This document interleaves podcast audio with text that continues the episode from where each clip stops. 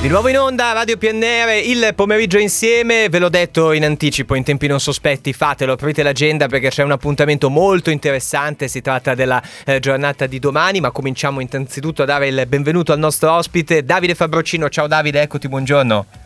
Ciao a tutte e tutti, eh. amici di PNR amiche. Ciao, eccoci, ciao Carlo. Eccoci, Davide Fabrocino domani eh, con, con, la sua arte, con il suo spettacolo Bichila, passa dal Teatro dell'Ambra eh, ad Alessandria. E, mm, insomma, è uno spettacolo che io gli ho detto fuori onda e ve lo ripeto ancora qua. Sono molto felice di parlarne perché non abbiamo mai parlato qui in radio. Eh, però, insomma, è uno spettacolo molto bello, Davide, perché si fonde con lo storytelling, però dall'altra parte ci racconti magari la vita di un personaggio meraviglioso che tutti quanti noi almeno una volta abbiamo sentito parlarne, eh, il mitico Bichila che ha fatto un'impresa straordinaria a Roma 1960. Com'è?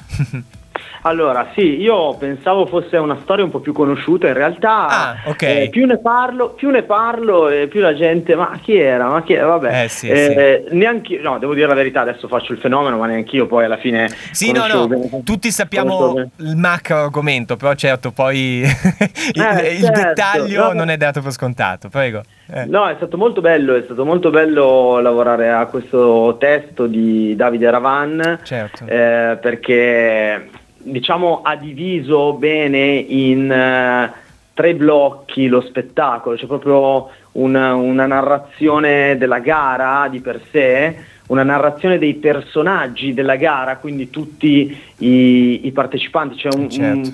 un, un, un, pezzo di vita di ogni partecipante che sarebbe anche andare a approfondire, però poi durerebbe veramente due ore e mezza, tre ore. E poi okay.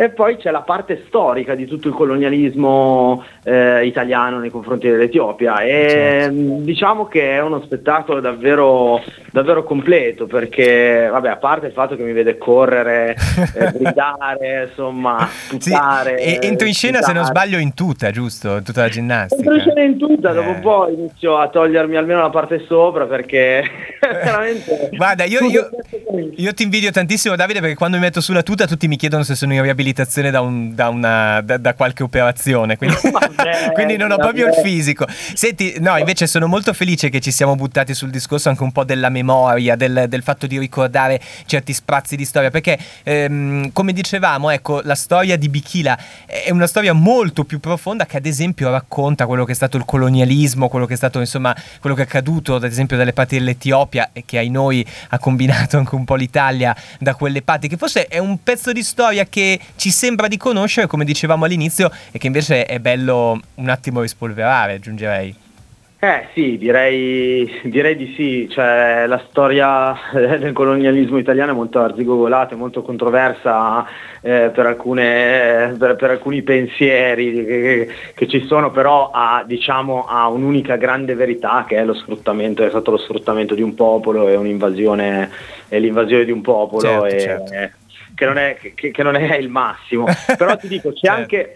Eh. C'è anche, proprio anche una parte storica eh, per quanto riguarda proprio la, la, religione dell'imperatore etiope che ha dato vita al rastafarianesimo, ai rastafariani, diciamo, alla, alla, religione rastafariana, che secondo me anche quello è molto bello perché c'è poi tutta la storia del reggae, eh, da dove nasce, eh, insomma, sono tante, tante, storie che si collegano in un'unica, eh, in un'unica persona, che è questo Bichila, che eh, si vede eh, affrontare questa gara come un riscatto sociale per lui e per certo. il popolo e del suo grande poi avversario eh, che ehm, è praticamente anche lui stava correndo per un riscatto grande che era eh, quello del Marocco, del terremoto di Agadir, insomma eh, è, proprio, è, una storia emozionante, davvero. Ah, io, io, mi emoziono ogni volta che. Ma anche eh. solo a parlare, no, ma eh, senza fare eh, grande retorica